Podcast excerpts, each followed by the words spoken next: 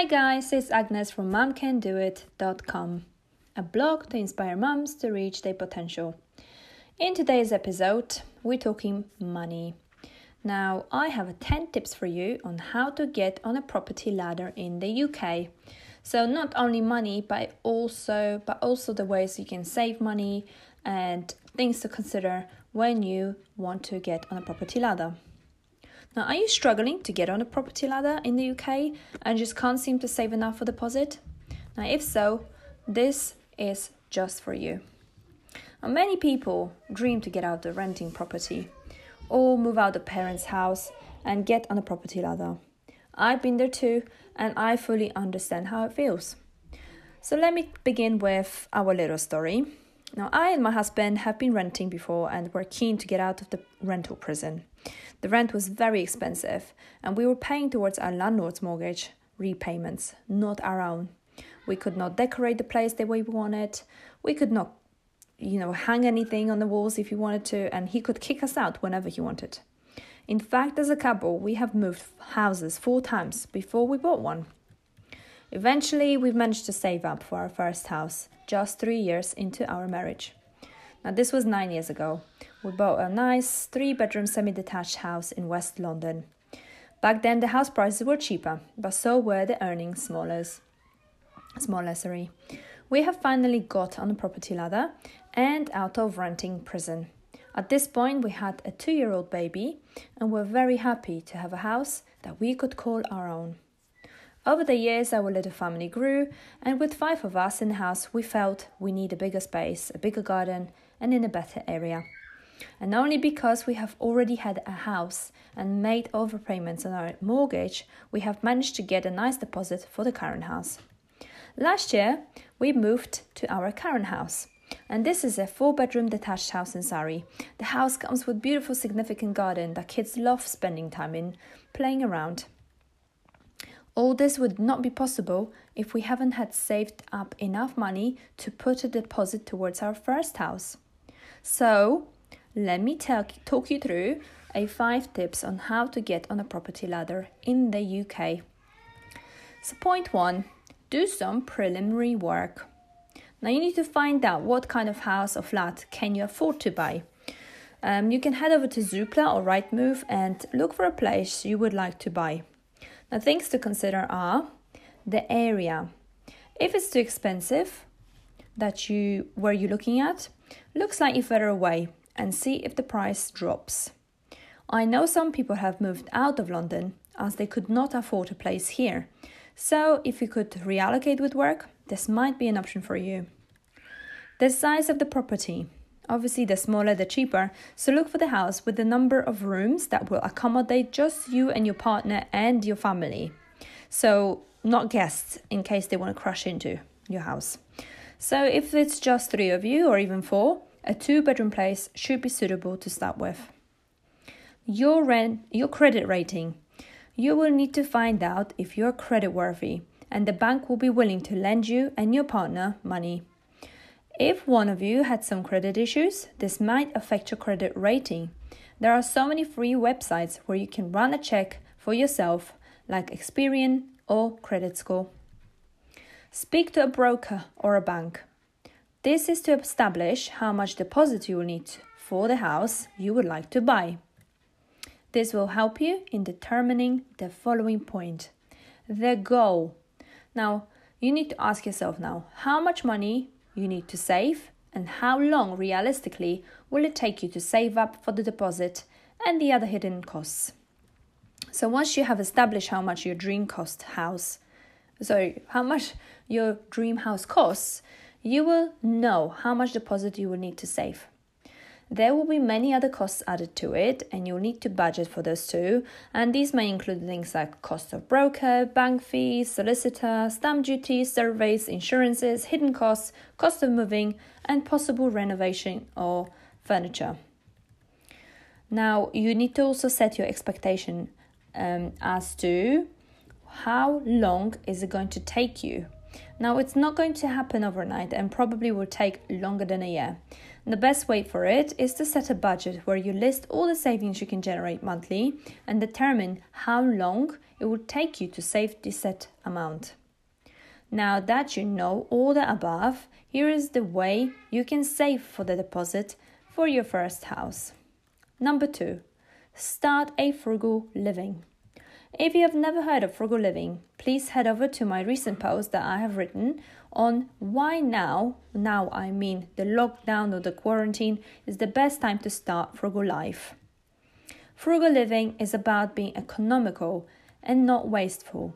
It helps you to develop the questioning mind, and every time you need to make a financial decision, you would ask yourself Do I really need this?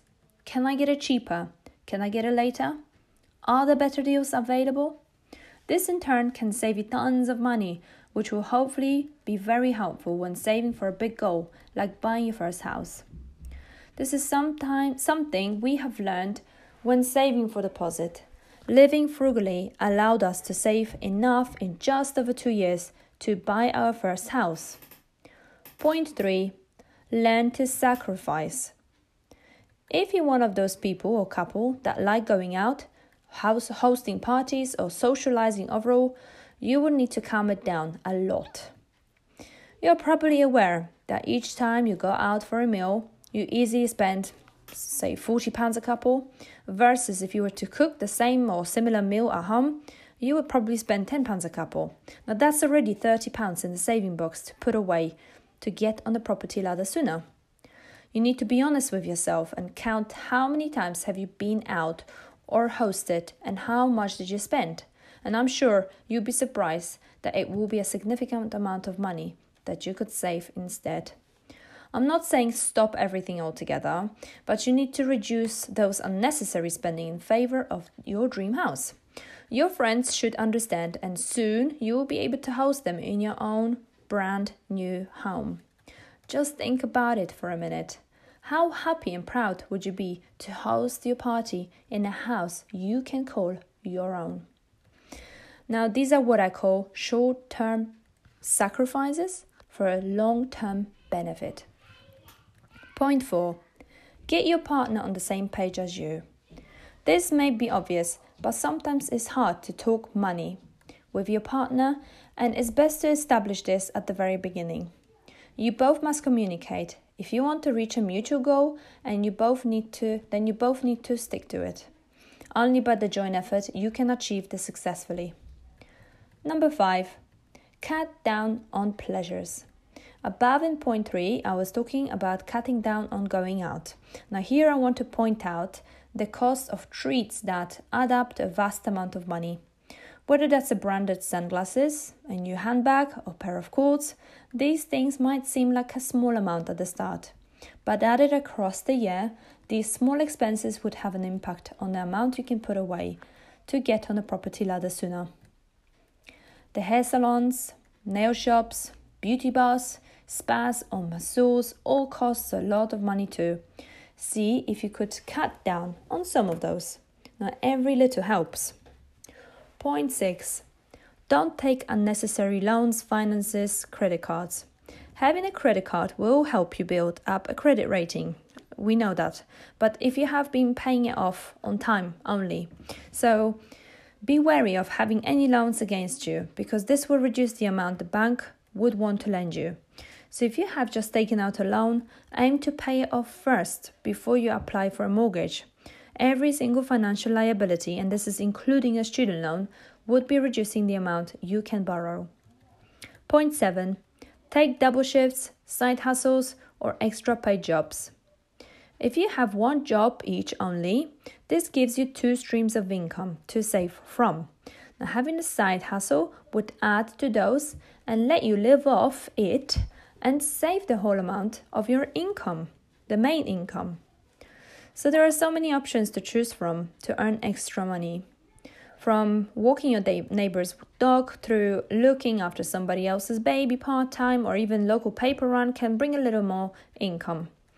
If this is not an option and you want to earn some money from home, why not freelancing? Now, Upwork or Fiverr are great websites to register with for free. The internet has so many options open for those wanting to work from home, um, and blogging or YouTubing is yet another one to explore. Now, my fellow blogger has written a great article about a side hustle, so you can check it out on thehumblepenny.com. Point 8 Ask for help. So, if, if, if you have been saving hard for the last year or so, and you nearly got saved enough money for the house and you find the one that you really can picture yourself moving into, yet you still have not got enough saved. Don't let the house pass by, especially if it really feels right for you. Ask for financial help. Do you have a family member or could lend you that could lend you money? It's hard to ask for money, I know, but this is a big thing. Most people would be happy for you to be getting a property ladder and will happily lend you some money. Yes, I know it's another debt to add, but hence it's not from the bank. It does not affect your credit rating, and you don't have to mention it in the ba- to the bank either. Um, and if needed, you need to sign a little agreement to agree what terms you want to be paying it off on. Um, so hopefully they will trust you enough and just verbally agree. But you can consider the people um, around you, like your parents, siblings, in laws, um, aunts, uncles, or friends, or even business partners. You know best who will be willing to help you. Yet, if you don't ask, you don't get. Number nine, move into parents' house. If this is an option for you and you're currently renting, see if it's possible to move into your parents' or your in law's house. It's a temporary measure and will help you save on the accommodation cost. If not, if it's not, a, I know it's not an ideal solution, and I fully appreciate things might get tricky, but for a while, take a different view on it and just have a think about it. Discuss it with your partner and see what you both think. Point 10 Negotiate. Once you have the money and you have found some nice houses to view, and one that you particularly like is a little bit above your budget, you should still put an offer through. So say the house is costing 250,000 and you can only afford 220,000, put this offer through. Now sometimes the sellers are just desperate to move and the house is on the market for a long time and they will be willing to take the lower offer no matter how insulting it might look. Few more things to take into consideration that would allow you to negotiate the price are the house is not in a sought after area. The house is far from local transport links or shops. It needs a lot of work or some decorating to bring it to the livable standard. It has some other issue discovered during the area searches, such as major cracks or fl- flood risk area. The house has been on the market for a significant amount of time. Now, you can ask an agent this question, but most likely they will not just give it out, so you have to really push for it. So, just as a side note, I wanted to share one tip with you.